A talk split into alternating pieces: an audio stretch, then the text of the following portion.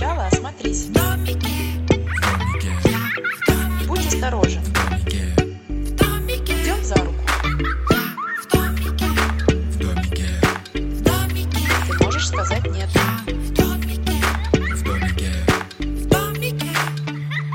Всем привет! Вы слушаете подкаст «Я в домике», где мы обсуждаем вопросы детской безопасности. Ведущие подкаста я, Светлана Примак. Я Наталья Широкова. И я, эксперт по безопасности Катерина Сапкалова. Все мы мамы детей разных возрастов, от младенцев до подростков, поэтому в этом подкасте делимся личными историями, задаем Кате вопросы и получаем на них профессиональные ответы. И сегодня обсуждаем тему травли и буллинга в школе, в саду, где угодно. Угу. На самом деле это очень важная тема, потому что масштаб проблемы, мне кажется, что у нас недооценен. Недо, недооценен, да. Статистика ужасная, с каждым годом она только растет. Те, кто говорят, что в нашем детстве такое тоже было, они не понимают, что травля в нашем детстве и травля в современном мире это две разные вещи. Хотя бы из-за уровня технологичности современного мира и возможности все это делать, в том числе в онлайн-пространстве. Да, да, именно так. После того, как в прошлые года была, например, какая-то ситуация в школе, ты приходишь домой, закрываешь дверь, и ты в безопасности. Тебе хотя бы спокойно дома, и ты знаешь, что вот я сейчас схожу как на войну, вернусь, и здесь я буду сидеть спокойно. А теперь нет. Теперь вся травля, она переходит в телефон, телефон в кармане, то есть травля 24 часа у тебя всегда с собой, а ты не можешь не прочитать, потому что тебя это задевает, трогает, и если ты не вышел из этой ситуации, то ты все время находишься в ней. И это действительно очень глобальная проблема, и еще потому, что у нас невыгодно знать, что есть травля. Как-то на одном из совещаний я просила, говорила, что давайте сделаем так, чтобы директорам действительно было выгодно. Вот как врачам выгодно замечать а, онкологию на ранних стадиях, также надо, чтобы и травлю было выгодно замечать. Пока у нас ситуация такая. Если происходит какой-то конфликт в классе, либо уже происходит действительно травля, то мама приходит к учителю, дай бог учитель говорит, да, действительно есть, давайте что-то делать. Мама приходит к заучу, зауч говорит, да нет, что вы, ничего нет. Психолог говорит, я ничего не нашла. Социальный работник говорит, мы поработаем. Директор говорит, подождите, это вы на самом деле виноваты. Только не ходите в Минобр. Пока они ничего не говорят.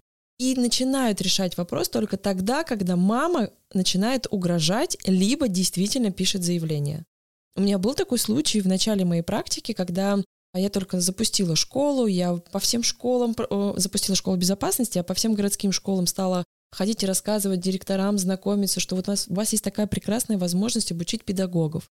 Я прошла дополнительное специальное обучение в ЮНЕСКо. Я могу поделиться своими знаниями для того, чтобы меньше этого всего было, потому что я сама знаю, как быть участником травли с разной позиции. Я была и на стороне агрессора, и на стороне объекта, и на стороне свидетеля. Я знаю, как живут дети в школе. Давайте, в одной из школ это одна из лучших школ района. Сказали, нет, что у нас все хорошо, у нас замечательные педагоги, вот все Такого будет не отлично. бывает у нас. Я тогда подумала, а вдруг бывает. Через два месяца мне звонят и говорят, мы приглашаем вас вот именно в эту школу. Я говорю, подождите, мне два месяца назад сказали, что мы вас э, не ждем, не пускаем, вы нам не нужны. А у них выбора нет. Я сказала, что либо специалиста приглашаю, либо в прокуратуру пишу заявление. То есть представляете, насколько родитель должен взять на себя ответственность решить эту ситуацию, для того, чтобы э, разговаривать уже вот такими ультиматами. Причем хочу заметить, что мама была дочки наблюдателя. Она тоже была объектом в школе травли, поэтому она не хотела, чтобы дочь наблюдала, как в том обществе, в котором она учится, происходит что-то, что не естественно для среды обучения. Мне кажется, абсолютно с любой позиции, если ты обладаешь каким-то неравнодушием и минимальным гражданским самосознанием, ты должен вмешаться в этот конфликт будучи взрослым? Ну, чаще всего вмешиваются либо если ты мама агрессора, да, участник. не, скорее всего, если ты мама э, объекта. Я не очень люблю слово э, жертвы травли, да, все-таки объект, потому что жертва он сам потом принимает решение, когда он ей становится. Потом более-менее мамы могут осознанно понять, что да, мой ребенок э, агрессор, что мне с этим делать, и в последнюю очередь мама наблюдателя. Давайте немножко разберемся по понятиям, что такое травля и почему ее путают с непопулярностью и с конфликтами. Конфликт — это когда два человека сегодня поругались, завтра помирились. Потом прошло какое-то время, поругались, помирились, просто вот э, такое общение. Непопулярность. Несмотря на то, что сейчас все тренды, все социальные сети нам наоборот, нашим детям вписывают историю в жизни, что надо быть популярным, надо собирать лайки, надо быть классным, надо снимать видосики, надо У тебя должны быть играть. подписчики. Да, да, да. Если у тебя нет фолловеров, то ты вообще... Э, Лох. Ну, можно и так сказать, да. Несмотря на это, все-таки остаются дети, которым действительно популярность не нужна. Они не хотят быть самыми крутыми в классе, они хотят, чтобы их просто никто не трогал, чтобы они просто приходили, учились и на перемене рисовали или отгадывали кроссворды. Да, такие дети есть. И есть дети, которые, представляете, носят с собой книги в школу и на перемене пытаются их читать. Есть. И это не популярность. Например, тут надо тогда понимать, что ребенку это просто не надо. Если он умеет э, ставить себе границу, если к нему придирается, он говорит, слушайте, ребят, ну вот точно ничего не получите, не смейтесь надо мной, а дайте я просто буду читать, вы меня не трогайте, вот живем в классе мирно и живем. Что такое травля? Травля — это всегда асимметрия и систематизация. Если один или группа людей постоянно издеваются, травят, отравляют жизнь одного или двоих человек. То есть, когда это происходит изо дня в день, из недели в неделю, из месяца в месяц, и когда постоянно придирки приходятся на одного. Кто может стать объектом травли? Кто угодно. Ты можешь быть богатым, почему ты очень богатый. Ты можешь быть бедным, почему ты очень бедный. Почему ты из другой семьи, почему у тебя мама одна, почему у тебя... В общем, придумать могут все, что угодно. Выбирают тот, кто эмоционально послабее, кто дает эмоции, над кем можно издеваться, и кто не, э, не сможет тебе дать э, сразу резкий отпор. То есть, когда ты даешь отпор, это еще конфликт, там еще может, он просто может быть затянувшийся. В этом ситуации уже травли. Когда ты принимаешь, что ну да, все, можете надо мной издеваться, вот это такой тут рубеж, когда это все перерастает. Я в домике, в домике. В каком классе это может произойти? У любого учителя. Неважно, новичок ты пришел первый год после пединститута, или у тебя 40-летний стаж, и ты пять раз был учителем года России. Неважно. Ну, то есть коллектив может сложиться так, вот этот детский, что он Коллектив, да, детско-родительско-учительский, да, что вот такая ситуация сложится, а, и может такое произойти. Поэтому здесь сказать, что кто-то виновен в травле, я вообще за то, чтобы никогда не искать виноватых. Это пустое дело. Ну, найдешь... Виноватых должны искать, когда уже происходит какой-то ну, процесс именно наказания. А если мы хотим, чтобы э, создать атмосферу обучения у детей, нам надо искать не виноватых, а выход из этой ситуации. И родители, когда ко мне обращаются и говорят, что вот у нас там в чате начинается, ух, смотрите, вот этот того, этот того, я говорю, пожалуйста, наберите смелости и напишите сообщение.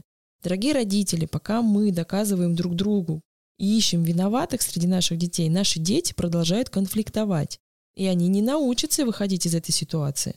Потому что у меня очень много историй из опыта, когда меня приглашали в одну из наших частных школ, травля в классе. После пяти уроков за одно проведение мы там на три договаривались, но ребята смогли а, раскрыться на третьем уроке, из них, знаете, как надрыв лопнул, и пошел, пошел процесс, я просто не могла их остановить. А причина была в том, что родители конфликтовали, все это ушло на детей, потому что родители на кухнях обсуждают. дети де- все слышат. Дети все слышат и на их взаимодействие. Представляете? То есть и такое тоже может быть. И там была не травля, там был конфликт. И тут важно еще, как школа поступит. То есть мы, получается, вообще все всегда участники любой травли. Вот смотрите, когда вы видите какое-нибудь ужасное видео в интернете, на ютубчике, что группа школьников что-то сделала с одним школьником за гаражами. У вас сразу возникают такие негативные внутри чувства, вам э, обидно за ребенка, и вы чувствуете где-то подсознательно такое состояние, что ну я с этим сделать ничего не могу. Что с этим сделать? И вот наблюдатели, когда они в классе живут, когда они видят, что там, допустим, Петя травит постоянно Васю, и ничего не делают, они с этим состоянием вырастают и понимают, что я ничего сделать не могу. Все не от меня зависит. Все зависит от кого-то, это не я. И поэтому, правильно, Наташа, ты заметила, что каждый человек, вне зависимости на какой ты находишься позиции, должен подключиться к этой проблеме.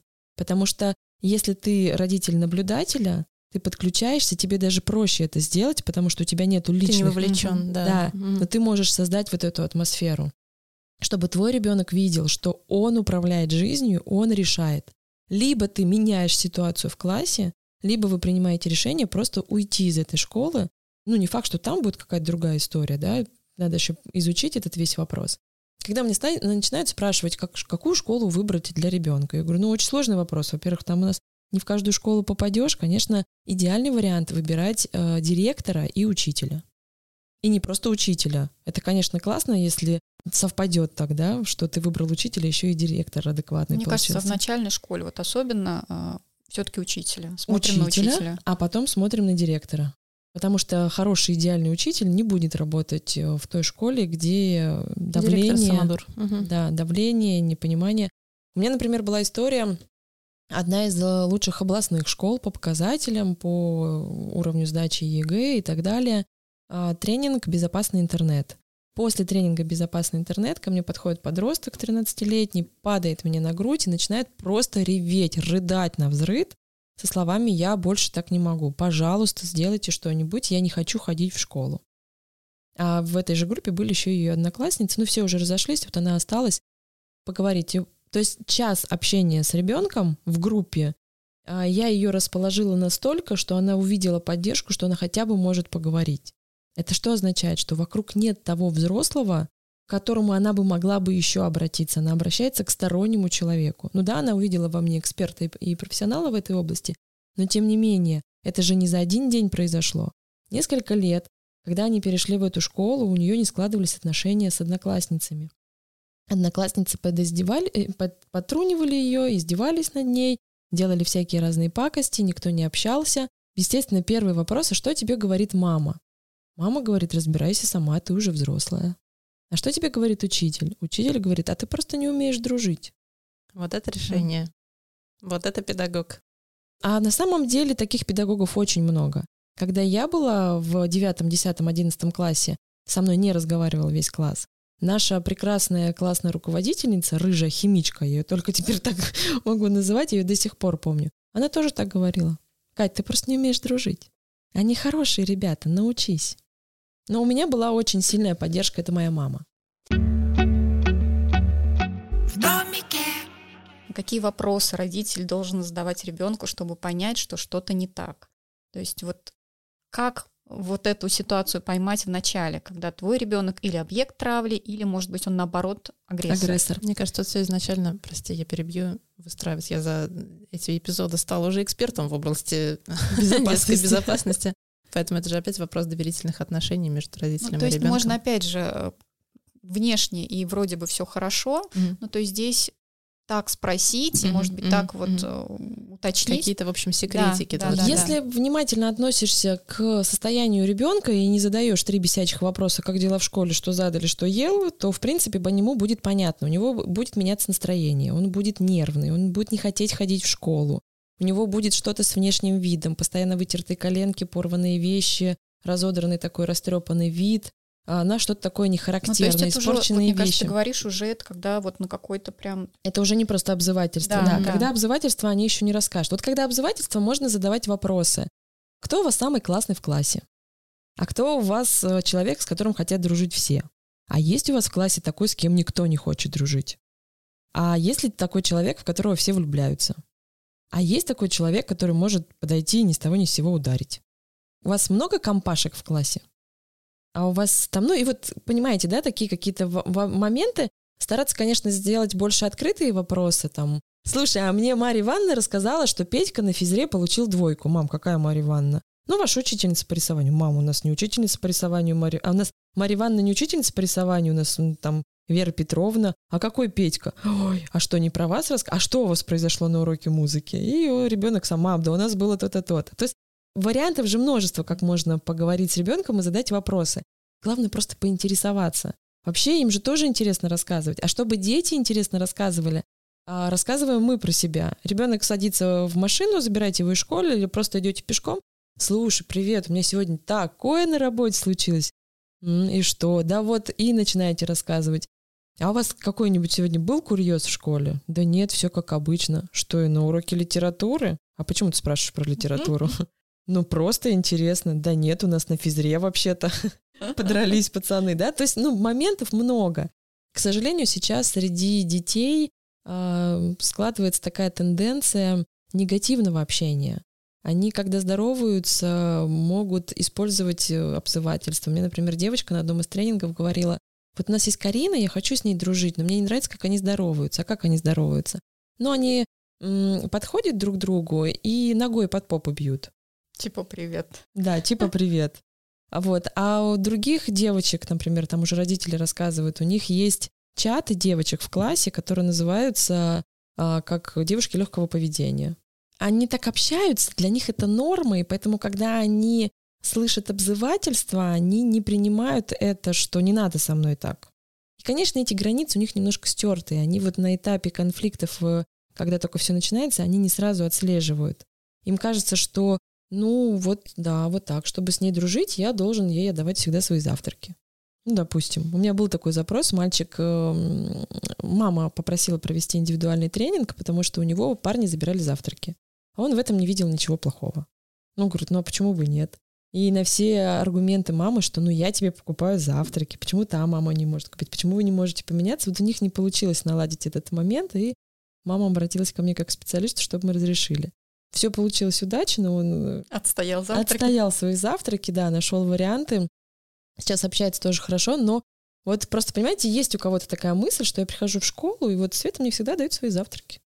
Мне лень таскать, вот пусть она мне таскает. Задавая вопросы, мы не всегда можем узнать, что там что-то началось, поэтому нам надо быть еще внимательным к поведению, к настроению. А потом ведь травля может быть не только среди школьников. Травить-то может и учитель. Ох, сколько историй мне присылали в директ и рассказывали, что учитель русского языка, например, вызывал к доске девочку, которая картавит, для того, чтобы та, например, писала упражнение с буквой «Р» и проговаривала это вслух. Или стихи задавала, например, максимально с количеством «Р», чтобы вот каждый раз ей сделать замечание. Ну когда же ты уже научишься? И таких историй очень много, начиная с той самой рыжей химички, которая у меня была классным руководителем, или учитель русского языка, которая была мама э, моего одноклассника. По-русскому мне тоже не все хорошо складывалось. Тоже мама моего одноклассника была учителем русского языка. Потому так что я могла тому дать отпор.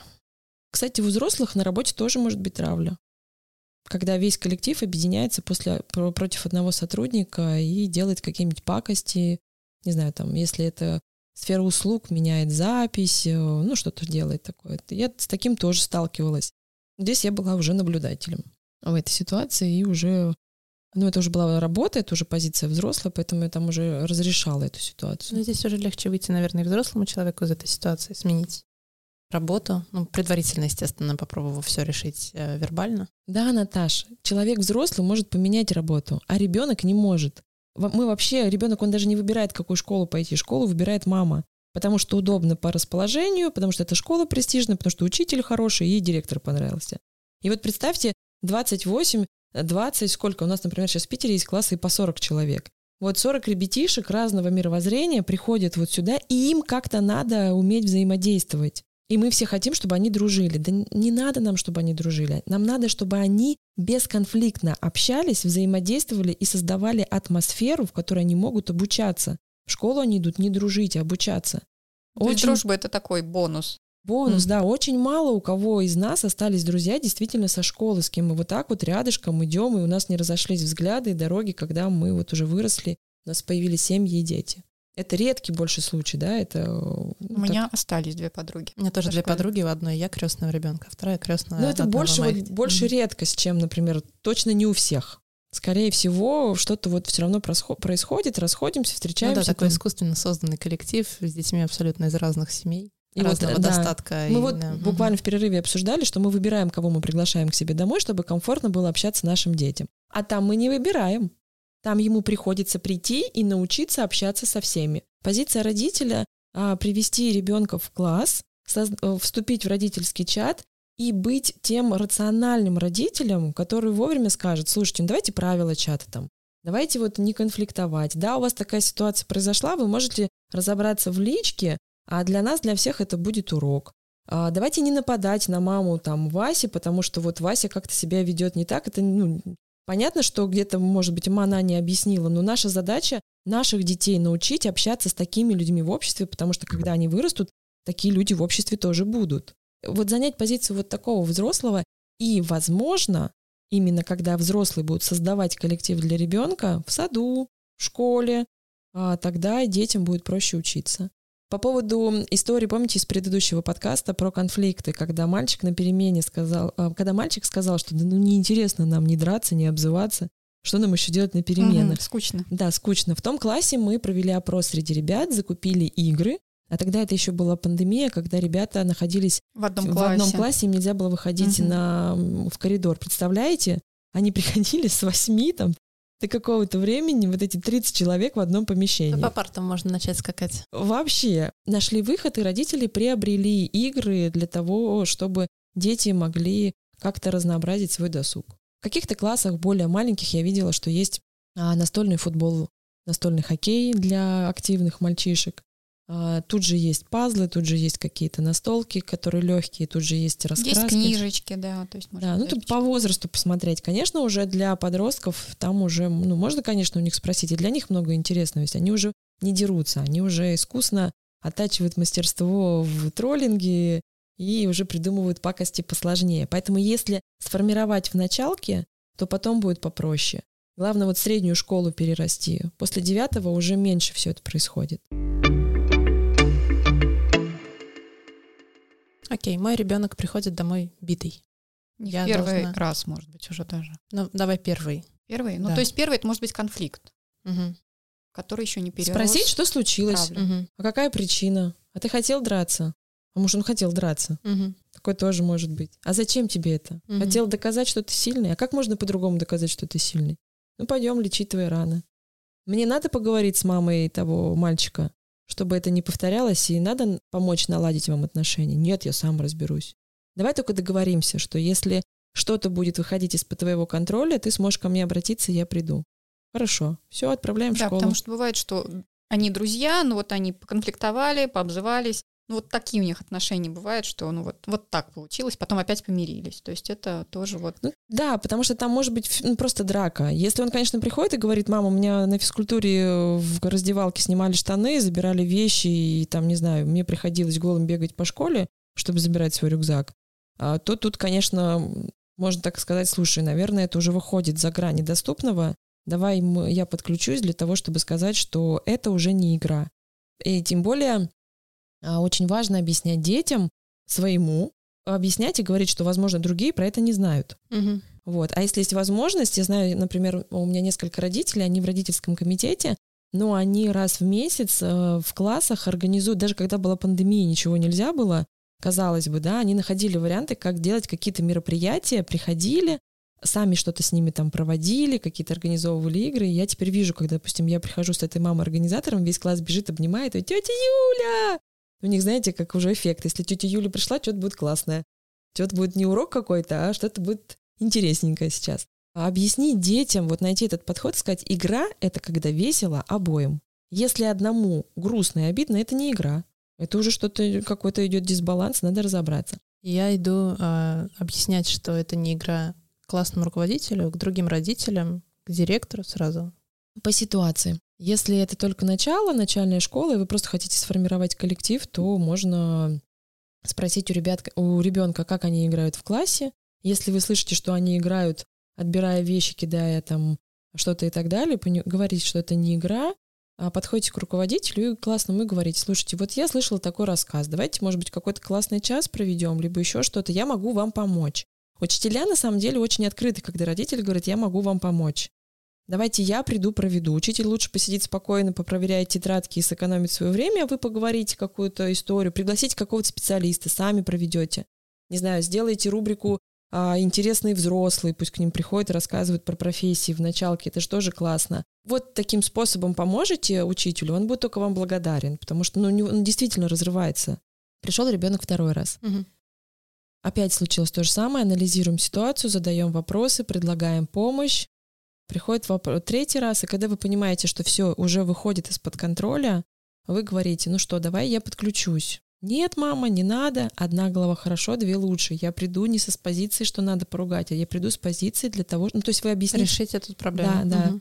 И когда вы уже доходите до классного руководителя, классный руководитель говорит, нет, нет, все хорошо, вы преувеличиваете, вы обращаетесь к заучу. Мы не прыгаем через голову, мы пытаемся все решить по-доброму. Зауч говорит, «Э, окей, попробую. Вы говорите, со своей стороны я обещаю вот это, что вы сделаете со своей стороны. Вопрос не решается, психолог э, не помогает, соцработник не помогает. К директору пишем заявление, сразу желательно в двух экземплярах, и у директора просим, чтобы у секретаря зарегистрировали, был номер сообщения, и вам Мгм. пришел точно так же письменный ответ. И просите, говорите, я пришла к вам не для того, чтобы вот в чем-то Поругаться и наказать виновных. Да, Для того, да, чтобы я- решить эту проблему. Все Мгм. так и есть. Давайте вместе. Когда вы приходите, другие родители начинают кричать. Быстренько перед встречей включаем подкаст номер, э, не помню какое, бесконфликтное общение, и понимаем, что это не вы плохие, что на вас кричат. Это человек не справляется со своими эмоциями, и задача не вступать в конфликт. Задача найти выход из ситуации. Давай тогда сразу, какие выходы из этой ситуации? Из ситуации травли, Да. а здесь так- такой индивидуальный набор, что я даже не смогу подсказать. Ну, то есть мы а, общаемся с классом. Если получается, есть выход какой? Можно настроить ситуацию в классе, прийти и сказать, ребят, давайте учиться жить дружно, потому что это не вариант, когда вы все время ругаетесь и забираете друг друга вещи. Есть, э, если так получается, окей, остаемся в классе и, и учим выходить из ситуации, это опыт положительный. Если вы понимаете, что там ну ничего не изменится, родители непробивные, учитель уже выгоревший, зауч понимает, что последний год работает, и директор держится за место, условно говоря. Пойдемте посмотрим на другую школу. Да, да, просто приходите и говорите спасибо, а ребенку объясняете, что мы не не то, что мы там сбегаем и убегаем, а вот смотри, вот такой расклад. Ну что я буду тратить свои и твои нервы для того, чтобы доказать этим людям, которым мы ничего не докажем, зачем нам это надо? Увольняемся и идем на другую работу. Да, наша задача получить знания, прокачать свою суперсилу, мозг. Все, у нас нет задачи доказывать другим людям, что у них другое мировоззрение. И это тоже выход. Мгм. Почему бы нет? Если мой ребенок приходит домой с э, ручкой от чужого портфеля, очень горд, что вот у него есть такой трофей. Вдох-выдох. Идем умываться. Умываться. Да, вдох-выдох и спрашиваем, а что это, почему ты считаешь, что это трофей, а с чего ты решил? Представь, если бы, например, коллега на моей работе забрал у меня сумку, как бы ты поступил, хотел бы Ну, ты нужно меня быть защитить? готовым к тому, что позвонит родитель ребенка, у которого Мгм. портфель остался без э, ручки, и скажет, что вот хотелось бы, Мгм. знаете ли, нового портфеля. Мгм. Да. То есть нужно быть и ребенку об этом сказать тоже. Но даже речь, дело не в портфеле, я к тому, что если вот мой ребенок выступает Агрессор. агрессором, да, в ситуации травли. Буллер. Опять же, надо смотреть, почему, надо проговорить, об- найти вариант, почему это происходит. Возможно, обратиться к специалисту, если он не может рассказать, Мгм. и искать причину для того, чтобы ее решать. То есть, опять же, может быть, неуверенность в себе и как-то вот попытка себя, Может быть, в семье очень много агрессии. не хватает внимания. Может, не хватает есть что внимания. угодно. Все что угодно. Здесь вот прям вот так однозначного рецепта никто не даст. Искать причину. Мы поговорили о том, что сейчас это приходит еще и в онлайн. Вот, может быть, с учетом вот этого, как а, остановить, может быть, Удалить выходить из чатов. Удалить все профили, уметь а, легко выходить из э, аккаунтов, не цепляться. Мы когда с детьми обсуждаем, я говорю, ребята, если к вам на улице подойдут подростки, скажут, отдай телефон, кто отдаст? Одна рука из класса, все будут бороться. Почему? Ну, это же телефон. Я говорю, окей, сколько у вас телефонов уже было? Пять. А сколько еще будет? Не знаю. Я говорю, а жизнь одна. Здесь такая же должна быть позиция. Да, аккаунты, они, конечно, классные. Если это рабочий аккаунт, то там ты, когда становишься блогером, ты уже умеешь, умеешь и работать с хейтерами. Это тоже отдельная наука, как не реагировать на эмоции а, другого человека через экран. А если это просто страничка ВК, где у тебя 50 друзей, ну, удаляем, закрываем, создаем новую и впускаем туда только своих друзей. Как быть, когда ситуация выходит из-под контроля, и ты понимаешь, что вот ты один, вокруг тебя много, а, и сейчас что-то будет то, о чем ты можешь потом пожалеть. Ну, вдох-выдох, полное спокойствие и пытаться договориться. Вообще лучше не доводить до этой ситуации. Вот безопасность должна быть профилактикой. Лучше не доводить, потому что выходить из этого сложнее, чем туда не входить. То есть просить помощи э, до того, когда ты понимаешь, что тебя где-нибудь за школой поймают. Один из хороших опытов — это посмотреть с детьми фильм и обсудить. Помните фильм «Чучело»? Вот он же был снят очень давно. А в нем- 70-х, наверное. а в Сколько там? нем очень 10 лет хорошо конфликта. показана вся структура и развитие конфликтов, как они могут произойти. Когда мы смотрим с ребенком фильм, так и сказать, слушай, давай посмотрим черно-белый фильм. Ты не представляешь, вот эта вот актриса, можно, да, там, представляешь, она вот была такой маленькой, и там ситуация про школу. Я бы хотела вот узнать твое мнение про эту ситуацию, потому что я знаю, что такого очень много. Да, то есть мы придаем значи- значимость, почему я хочу, чтобы ты посмотрел этот фильм. Вместе смотрим и Именно анализируем. чучело или, может быть, что-то взять из современного По-разному. Там Дети разные. Можно, школы Гай Германики, например. можно и чучело. А есть фильм «Прекрасное чудо», когда мальчик М. с э, некрасивой... Да, с некрасивой внешностью ходил в шлеме, и как он реализовывался, и как ребята пытались тоже а, с ним контактировать, и что вообще происходило с его сестрой. Ну, там очень много тем, которые тоже можно обсудить. Прекрасно. С подростками, которые старше 9, 10, 11 класса, можно посмотреть фильм. Он основан на реальных событиях. А, «Эксперимент», по-моему, называется. Но там очень жесткий фильм с такой тяжелой концовкой, когда мальчика отравили, и за него заступился другой, и весь класс ополчился На другого. на их Мгм. обоих, да. И заставили их совершить такие поступки, после которых они просто не могли не взять оружие. То есть, э, если ваш мальчик агрессор, то можно, или девочка агрессор, такое тоже бывает, то можно посмотреть. А вот еще, кстати, недавно снимали сериал, новенький называется. Первый сезон так точно можно посмотреть. Во втором уже очень много личной истории какую-то добавили. Там анализировать шибко нечего. А вот первый сезон, как пришел новенький мальчик в класс, и как развивались события, почему они развивались, как можно было исправить ситуацию, а нужно было исправлять ситуацию, и вообще что произошло. Могу порекомендовать книгу Ли э, «Подросток. Курс по выживанию». Вот там обсуждается очень много тем по безопасности, и в том числе про обиды, травли. И вот тот кусочек точно могу сто процентов сказать, что а, прочитав его, подросток скажет, о, как друг мне рассказал, теперь мне все понятно. Это был подкаст «Я в домике». Сегодня мы обсуждали тему буллинга и травли, как помочь ребенку, который стал объектом травли, как помочь ребенку-агрессору выйти из этой ситуации и что можно сделать, если вы родитель ребенка-наблюдателя. Подкаст создан при поддержке Фонда президентских грантов. Подписывайтесь на проект «Подвиги» во всех социальных сетях и слушайте нас на всех площадках, где вы обычно слушаете подкасты. Видеоверсия нашего подкаста доступна на YouTube-канале «Время героев» и на Рутюбе. Всем спасибо! Пусть у наших детей школьные годы будут счастливыми. Пока.